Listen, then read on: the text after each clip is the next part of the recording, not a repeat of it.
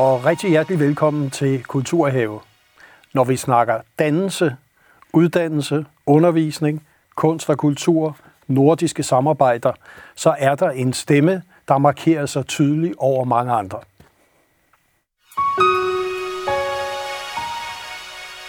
Og det er Bertel Hårder, og velkommen til dig. Tak. Og man må sige, hvis jeg skulle remse alt, hvad du har været op af ministre, sådan lidt kultur, kirke, undervisning, udvikling, Europa, integrationsminister. Du er den, der har siddet længst i Folketinget. Du er den, der har været længst minister. Men der er en rød tråd i alt, hvad du egentlig har beskæftiget dig med, som vel egentlig startede på Rønsved Hoved Højskole? Ja, det er rigtigt. Med en teaterinteresseret mor, Ja. som gjorde hver onsdag aften til en højtid, når der var tv-teater, og som fik hele familien i det kongelige teater i Flensborg, hvor der blev spillet inden for murene med Paul Rømert og Clara Pontoppidan. Og jeg var 13 år gammel, og jeg var solgt. Jeg glemmer det aldrig. Og så var det jo på en højskole, hvor der også var meget dramatik, fordi der var tradition for, at lærerne og forstanderens børn, de, de opførte en komedie, et skuespil, Ibsen, Holberg, Shakespeare, både sommer og vinter. Og der spillede jeg jo med flere gange. Jeg har spillet, så vidt jeg husker, Dr. Rank og, og ham der lægen i, i ordet. Og, og jeg har, jamen, jeg har spillet rigtig mange roller, også tjeneren i en tjener og to herrer. og, og det er jo en gave at få med sig i sin barndom. Og så var det, min far og mine brødre var faktisk ret gode skuespillere, og så havde vi nogle lærere, hvor jeg, især en husker jeg, der kunne spille Henrik-roller i Holberg-komedier. Helt fantastisk. Så det er jo et privilegium at være vokset op sådan et sted, og det forpligter jo også ja. til, at jeg så prøver at hjælpe med, at andre kan få tilsvarende oplevelser. Og du har haft et kæmpe engagement og har det i højskoler, kan vi roligt sige, og alt hvad ja. det står for. Øh, også fordi du har været meget klar på, at den dannelse, der er nødvendig for et demokrati også, at der er højskolerne en nødvendig bastion. Det har de været i hvert fald øh, i Danmark historisk, og det er jo også højskolerne, der leverer det bedste eksempel på, hvad kultur er. For der er mange definitioner. Jeg siger, kultur, det er, når kunst bliver fælles. Når kunst bliver fælles. Og det er højskolesangbogen det allerbedste eksempel på. 600-700 digte, som ingen ville kende, hvis ikke de var blevet fælles ved at komme i højskolesangbogen og få en god melodi. Så bliver de folkeeje, og derved kultur. Og det spændende er, at du jo om nogen har sunget. Altså, du er jo berømt på borgen for at synge for ved en hvilken som helst lejlighed. Folkemøde på Bornholm. Jeg tror, du er tekstforfatter til en 300-400 sange også. Ja, Ja. men af vekslende kvalitet. Lejlighedssang. Ja. Men jeg har dog også skrevet et par seriøse, og også en i højskolesangbogen. ja. Hvad er det, sang kan? Hvad er det, sang gør? Sang er jo for det første utrolig socialt. Man er nødt til at lytte til hinanden. Der er en helt naturlig disciplin i sangen. Og man er også nødt til at holde mund. Så der er ikke noget bedre, hvis man er lærer, end at begynde med en sang, fordi så er der ro, når sangen er forbi. Og så er der jo det med, at hvis man holder en korsang, som jeg gør, så er der ikke noget bedre, end at stå der midt i et kor. Og man skal endelig ikke stå sammen med dem, der synger samme stemme som en selv. Man skal stå og have en sopran og en alt og en øh, tenor lige i øret, fordi så svinger kraniet i de rigtige øh, bølgesvingninger. Altså det der med, at man stiller dem hver for sig, det er helt forkert. Den store oplevelse kommer ved, at man kan høre de andre, og derved bliver man så en del af en helhed. Og jeg har det sådan, at når jeg en gang har hørt en bassstemme, så kan jeg den øh, på livstid. Og det gælder også, hvis jeg hører den spillet af et orgel, eller, eller hvis der er en, der er god til at spille til højskolesang, så er der som regel en bassstemme, og og den kan jeg huske. Og når man så ikke kan tage de høje toner, så er det jo rart at kunne de lave toner. Det må man sige.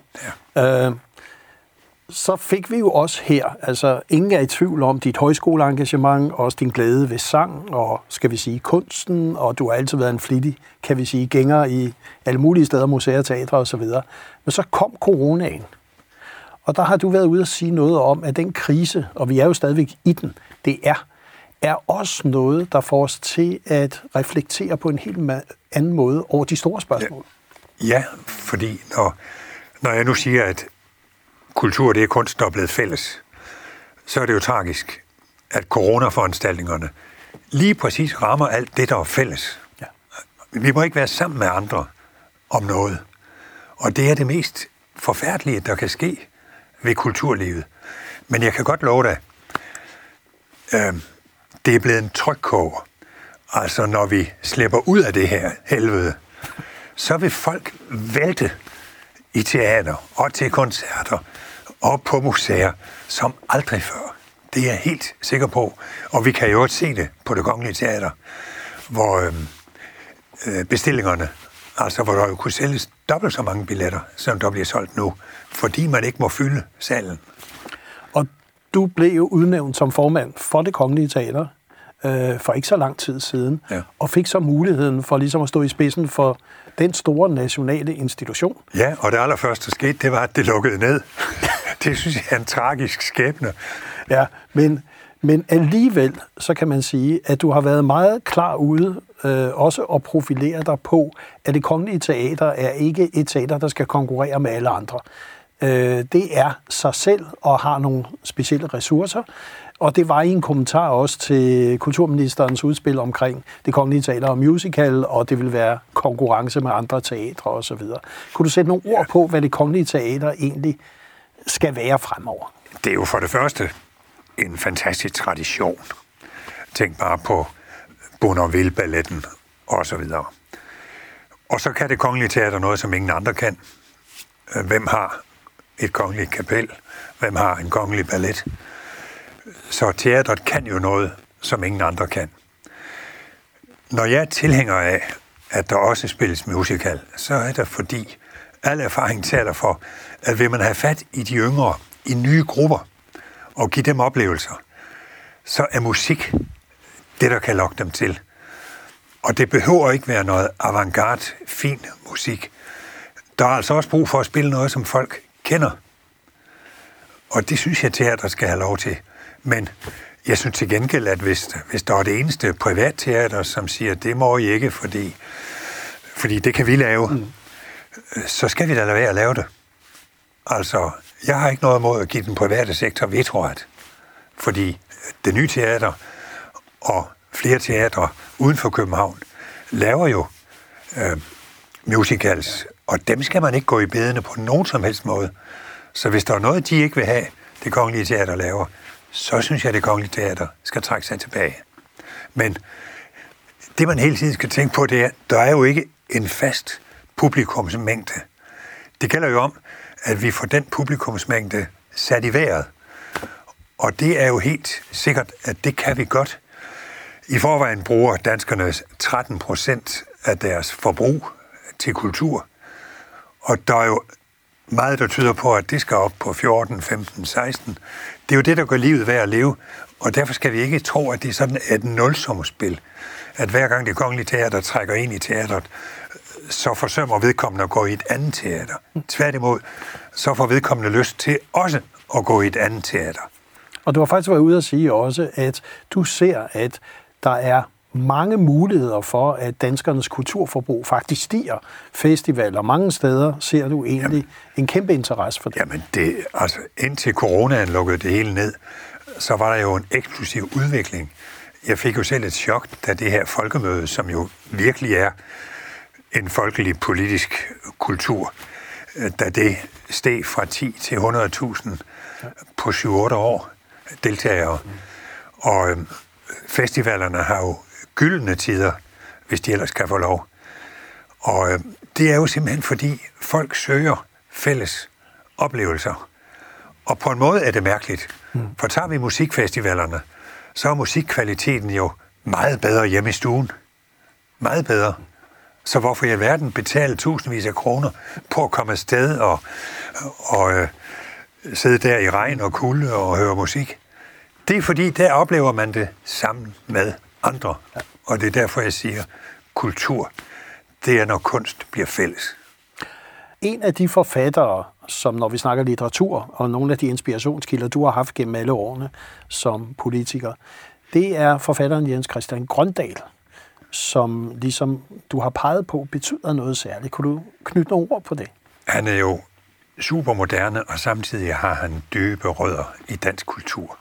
Og det viser den titel jo også, for den kommer jo fra Sten Stensen Blikkers En landsby, der er en stavbog, mm. som slutter med det der med, at dagene er som græs, når et, når et vejr farver det, så er det ikke mere, og så videre. Ja. Øh, billedet på tilværelsen. Ja. Og, og det er bare det, han kan. Altså, han har hele den der øh, åndelige ballast, ja. den har han med, når han beskriver det moderne liv. Ja. Og det er det, jeg tit savner, rent ud sagt, i meget litteratur og dramatik. Ja. Og når vi ligesom kører lidt et kaleidoskop lidt videre med malerkunsten, så er der impressionismen, Monet, Renoir, som, som også inspirerer dig. Jamen, det er simpelthen, fordi jeg i konfirmationsgave fik øh, en lille billedbog om fransk impressionisme, Renoir, Degas,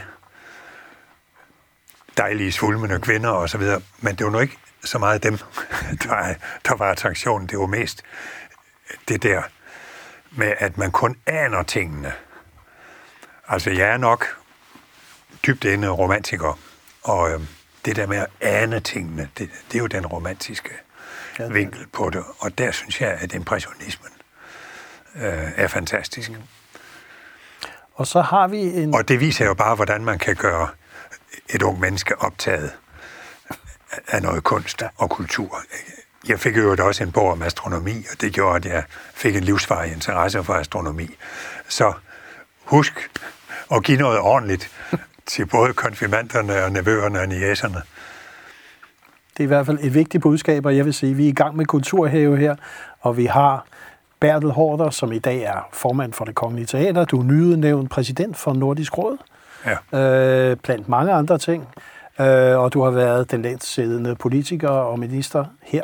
Øh, og vi snakker faktisk om både kunsten og kulturens betydning, men også hvor du er blevet inspireret hen, og hvor vigtigt det egentlig er, at vi også inspirerer andre.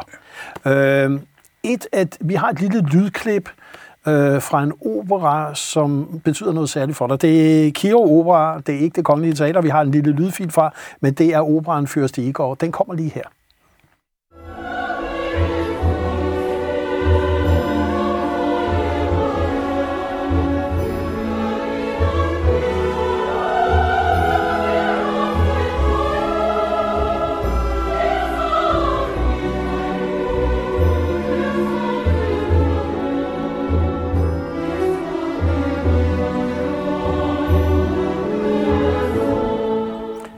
Ja, Battlehorder, den her opera, den betyder noget særligt. Det er derfor, vi lige har taget den med. Ja, fordi da min kone og jeg flyttede til København, fordi jeg skiftede kreds fra Jylland til Københavns Amt, så skulle vi jo i det kongelige teater, og den første forestilling, det var Fyrst Igor med den norske bassanger øhm, Åge Haugland. Ja. Åge Haugland. Ja. Og det betog os, sådan at øh, vi meget hurtigt skulle ind og se den en gang til.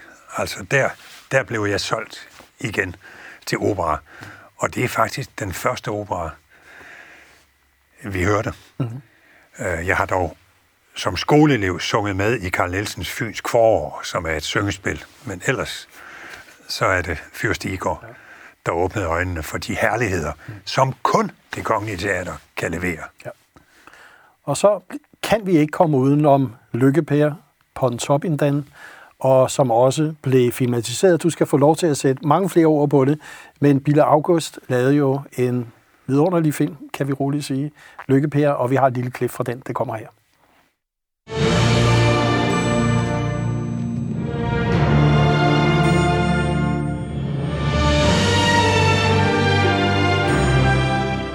Min søster Jakobes forlovede forstår ved Gud ikke, hvad hun ser i ham. Alle uger går i stå, når han træder ind i lokalet. Hvordan forholder det sig, at en ung mand af en præsteslægt vælger at gå den teknologiske vej. Videnskaben mod troen, mener I? Fredløst vær den, der trodser her! Virker han ikke lidt uvederhæftig? En fusentast. Måske er han umoden, men hans intelligens fejler sgu ikke noget. Har de ikke så meget taktfølelse, at de kan forstå, at de skal holde dem væk fra mig? Jeg tror på, en mand med en smule respekt for sig selv kan gennemføre det, han har sat sig for. Uanset hvad det koster. Det vil være min, er det ikke sandt?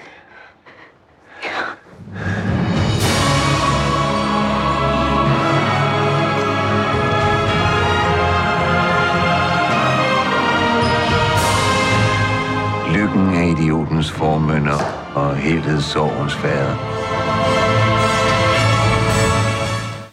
Ja, på en top endda en lykkepære betyder noget særligt. Ja, dels fordi det er et af de første litterære værker, jeg sådan læste fra ende til anden. Måske var det i 19-årsalderen. Og så synes jeg altså, at Bille August jo griber den helt, helt rigtigt an. Han har sans for de dimensioner i tilværelsen, øh, som, som ikke så mange har sans for. Han har sans for øh, religion og forholdet mellem jøder og kristne. Han har sans for ondskab og især for ubegribelig tilgivelse. Altså det, at Jakobe øh, tilgiver ham, den egoist, den charlatan, øh, efter alt, hvad han har gjort ved både sin øh, præstedatter kone med tre børn, og ved Jakobe, hvor hun ikke engang får fortalt ham, at hun bærer hans barn i sit skød, fordi han slår op med hende. Og alligevel, så møder den øh, ubegribelige tilgivelse. Det er evangelisk, og man skal lige huske, Pontoppidan var antikirkelig. Men det univers, som kirken og religionen taler ind i, det havde han sans for. Og det er det, som jo også med Lykkepærs succes i dag, både filmen og tv-serien, øh, det er jo det, der har vist sig, at det er der rigtig mange, som kan blive bjergtaget af. Fordi, øh, fordi bjergtaget, det synes jeg, det er ordet, når man øh, oplever Lykkepær. Mm-hmm. At så Bille August laver det lidt anderledes, det er jo lige meget. Ånden er den samme. Ja. Og når man læser Pontoppinans erindringer, så kan man jo også se, at det er sandt, det med at, at digte, det er at holde dommedag over sig selv. For det er jo det, han gør i Lykkebær. Du har også øh, været ude at sige i et interview, at det er meget vigtigt, at vi også forstår kirken, folkekirken, og at hvis du ikke har været i kirke i nogle uger, så mangler der noget. Du var jo også kirkeminister, da du var kulturminister. Ja, men jeg sidder ikke og siger, at man behøver at være kirkelig. Ja. Jeg siger, at noget af det mest fascinerende i dansk kultur foregår i et univers, som kristendommen har begreber til at beskrive. For eksempel øh, synd, ubegribelig tilgivelse, had og kærlighed osv., men størst af alt er kærligheden. Altså, det er jo nogle almene begreber, som kirken har sprog for. Og det er også derfor Jens Christian Grøndal, jeg tror jo, det er ham, der har sagt det samme, det er derfor, han er så god efter min mening. Det, det er jo noget med at have en åndelig dimension med i tilværelsen. Det er noget med, at man er en anden, når man har set stykket eller filmen, end man var før. Dannelse, det er jo det, at øjnene kan se noget, de ikke før kunne se, at ørerne kan høre noget, de ikke før kunne høre, at man opdager, at sindet har nogle store følelser, som man måske ikke engang vidste, at man havde. Og det er jo sådan en højskoleoplevelse, jeg også selv havde, nemlig da jeg var vikar på Askov Højskole, hvor den gamle forstander Knud Hansen jo stod og oplæste af sine guldnede papirer sin foredrag om Dostojevski, de store russiske dramatikere. Og det var elendigt fremført. Men indholdet var sådan, at tusindvis af Asgaard-elever, de husker det på grund af indholdet. Den åndelige dimension, som du taler om nu, øh, har vi den til stede? Har vi mulighed for, at den dimension kommer til at følge os i en endnu mere digitaliseret tidsalder, endnu mere fragmenteret, endnu mere stressende for mange mennesker? Ja, men, men måske skal der gøres noget mere bevidst for at øh, fremelske noget. Jeg har ikke læst Ida Jessens seneste roman, men jeg har hørt og læst, at den er helt fantastisk. Det kan være, at der der er en dramatiker i svøb, som kan gøre noget af det, som jeg lige beskrev. Mm-hmm. Altså røre ved vores inderste strenge og have den historiske øh, dimension med i det.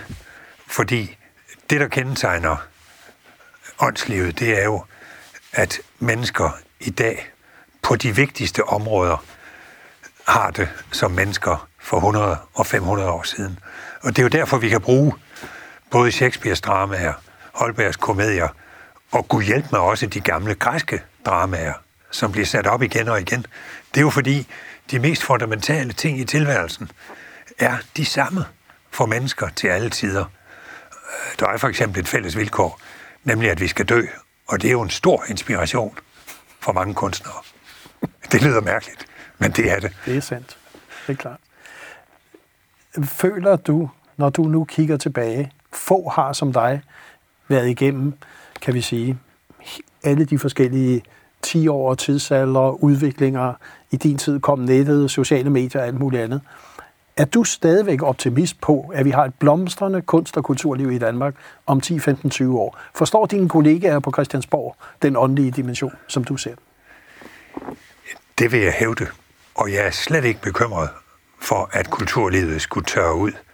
Tværtimod er jeg sikker på, at øh, åndelige oplevelser er noget, som flere og flere vil søge. Sammen med andre.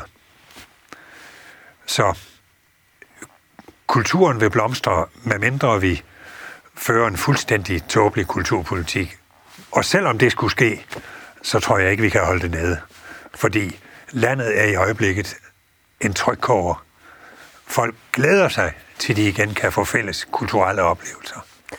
Og så øh, synes jeg lige, vi skal ligesom begynde at afrunde med sang, som ligesom har været, kan vi sige, en rød tråd i hele dit liv, hele din karriere. Så vi har en lille snas her fra Københavns Drengekor i Vor Fruekirke. Det kommer her.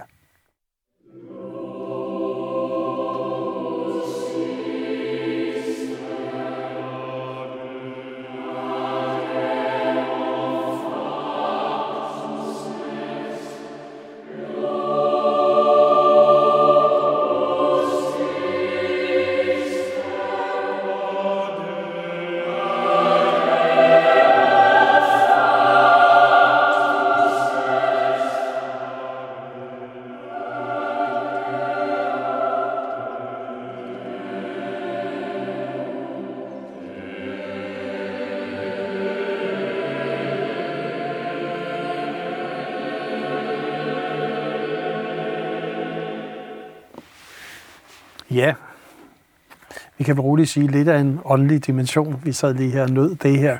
Øh, jeg bliver nødt til at spørge dig, hvad skal der ske, når du engang går på pension, hvis du kommer til det? Hvad der skal ske? Ja. Skal du skrive? Får vi sange? Ja. ja. Hvad, hvad, hvad er det, du ikke har nået? Svaret er ja. ja. Altså, jeg, jeg har så meget, jeg gerne vil skrive. Og jeg tror egentlig, jeg er ret god til at skrive. Fordi der var jo fire år, hvor jeg slet ikke gik i skole. Og der havde jeg kun et fag, og det var dansk. Og jeg fik en bog, og den skulle jeg skrive en stil om. Derfor blev jeg ret god og trænet i at skrive. Så det er nok det, jeg er bedst til, og i virkeligheden det, jeg skulle have holdt mig til. Og så er det jo en gave, at man så også kan lave sjov og skrive sange, som, som bidrager til fest. Og desværre er det, vi lige så fra drengekort, Københavns drengekor. Det er jo en coronaforestilling. Mm. For det er jo helt forkert, at de står så langt fra hinanden. Det at synge i kor, det er at stå meget tæt ved hinanden. Opleve hinandens sang, så det rigtig giver genlyd i kranet, som rigtig korsang skal. Og vi er meget glade for, at du kom her og kom med et meget positivt budskab. Der er en trykkoger, der kun venter på at springe i luften. Øh, der er masser af håb forude, og vi kan glæde os til et blomstrende kunst- og kulturliv. Det er dit budskab her i Kulturhave. Vi takker dig for, at du kom, Bertel Hård.